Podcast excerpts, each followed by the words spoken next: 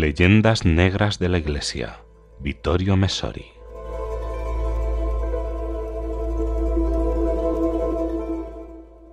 Creo que tienen razón quienes desde su punto de vista desean que por decreto ministerial se elimine la novela Los novios de los programas de estudio.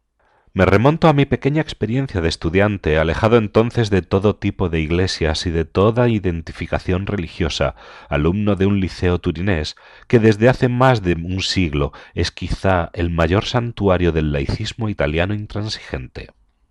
Hacía tiempo había hecho otra lectura privada de la historia milanesa del siglo XVII, cuando tuve que estudiarla, capítulo por capítulo, durante nueve meses, en el aula desnuda del Máximo d'Azeglio. Esas páginas funcionaron incluso con el adolescente de quinto curso del bachillerato clásico, que se creía ajeno a las preocupaciones fideístas aunque no de inmediato y de forma explícita, todo hay que decirlo, sino con efecto retardado, depositándose tenaces en el fondo de la memoria y de la conciencia para volver a aparecer un buen día de golpe y con una fuerza inesperada. Como para exorcizar la edición de Los novios, aparecida en una colección de clásicos,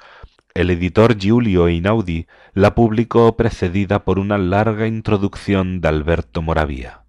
que intentó rebajar la categoría al gran libro, pasándolo de la literatura al ensayo confesional, de la poesía a la propaganda devocional, diciendo que en él no podía haber verdadero arte porque no era más que un catecismo enmascarado de relato.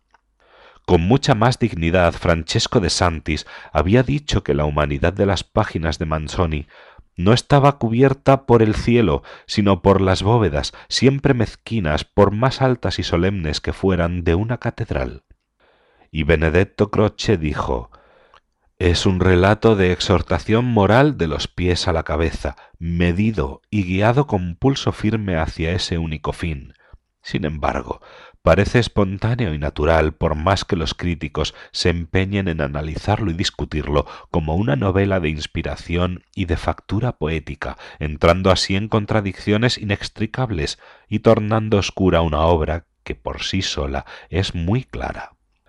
El mismo Manzoni había dicho que era clara, al señalar que el estímulo que lo había impulsado a escribir era la esperanza de algún bien,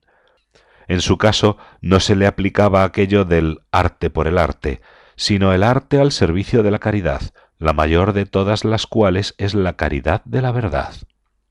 Dado que a mi parecer mi experiencia privada de lector coincide con la de tantos otros que estaban alejados,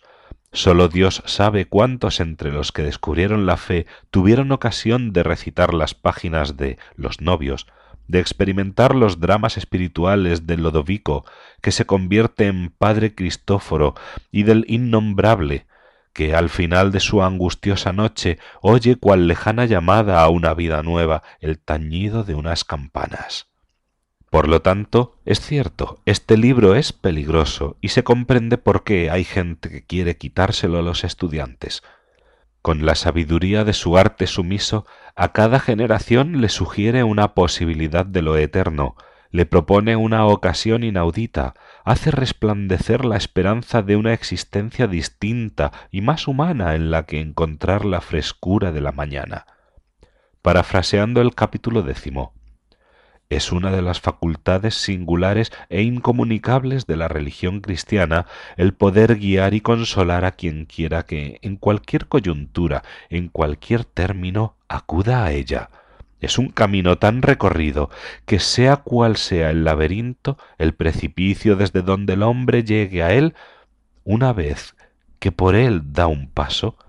puede a partir de entonces caminar con seguridad y buena gana y llegar gratamente a un grato fin.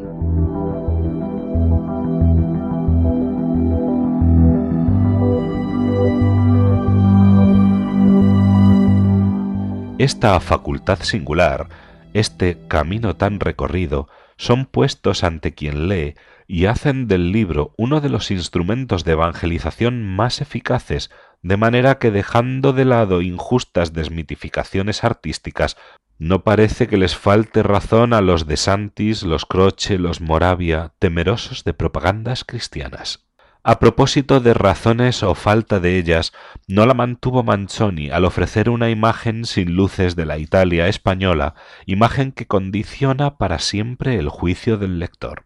Ya sabemos cómo las fuerzas más poderosas y activas del mundo moderno se unieron para crear la leyenda negra de una España patria de la tiranía, del fanatismo, de la codicia, de la ignorancia política, de la jactancia arrogante y estéril. Para los protestantes, sobre todo para los anglicanos, fue cuestión de vida o muerte mantener con una guerrilla psicológica la guerra contra el gran proyecto de los Habsburgo de España, una Europa unida por una cultura latina y católica. La difamación sistemática de la colonización española acompañó muchos de los tenaces intentos ingleses por apropiarse del imperio sudamericano. Para los iluministas, los libertines del siglo XVIII y más tarde para todos los progresistas y todas las masonerías de los siglos XIX y XX, España fue la tierra aborrecida del catolicismo como religión de Estado, de la Inquisición, de los monjes y de los místicos. Para los comunistas, España significaba la derrota de los años treinta.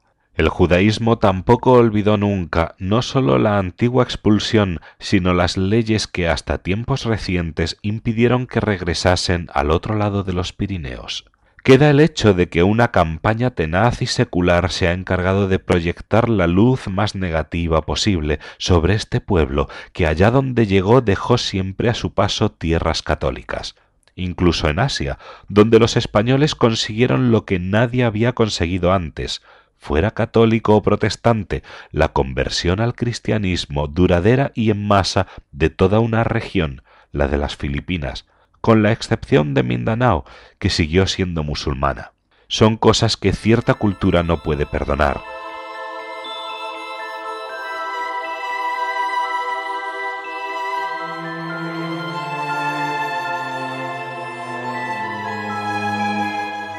Volveremos sobre el tema hacia el final de este libro. Los lectores ignoran a menudo que al hablar de España y de los españoles, Manzoni se dejó llevar por un cierto iluminismo del que se desvinculó del todo solo en su última obra, la implacable e inacabada arenga contra la Revolución Francesa, que lo indujo a cargar las tintas en exceso. Por ejemplo, unos estudios minuciosos e insospechables demostraron que el vicario de suministros, por cuenta del virrey español en la carestía de 1629,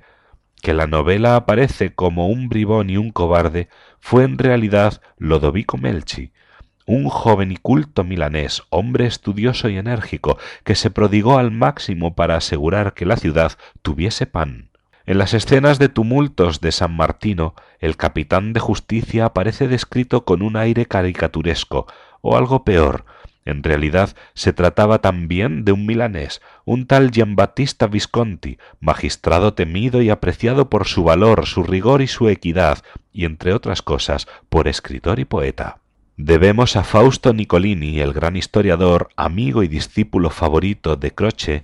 y por lo tanto en estos temas nada sospechoso de parcialidad, unos estudios decisivos sobre Milán, Nápoles y en general toda la Italia bajo el dominio español. Es preciso analizar el juicio global de una época sobre la cual se ciernen nuestros prejuicios, de los que es culpable Manzoni. Así escribe Nicolini, seguidor de Croce y devoto exclusivamente de la religión de la libertad. No fue ignorante la dominación extranjera como la española, que a pesar de las insidias internas y externas de todo tipo, supo consolidarse y durar dos siglos,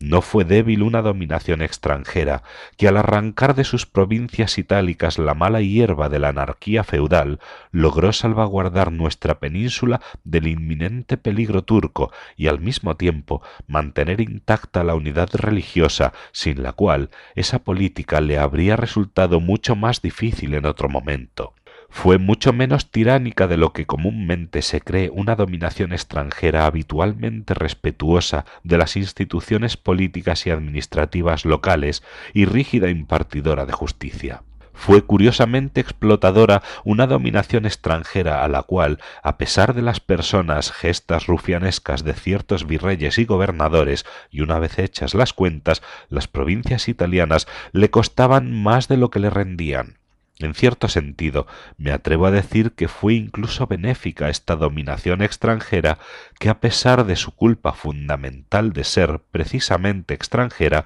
consiguió cierta gratitud de los italianos, aunque no fuera más que por estos dos motivos. Por haberle enviado a gran parte de Italia en el momento en que era incapaz de una vida autónoma, el mal mayor de pasar a ser provincia francesa o directamente franco-otomana, y al proclamarse la independencia de las Sicilias reconquistadas, por haber dado a toda Italia el primer y más fuerte impulso para liberarse de cualquier otro extranjero. Así escribía Nicolí a mediados de los años treinta. Desde entonces otros estudios evidentemente desconocidos por la vulgata de muchos libros de texto las confirmaron.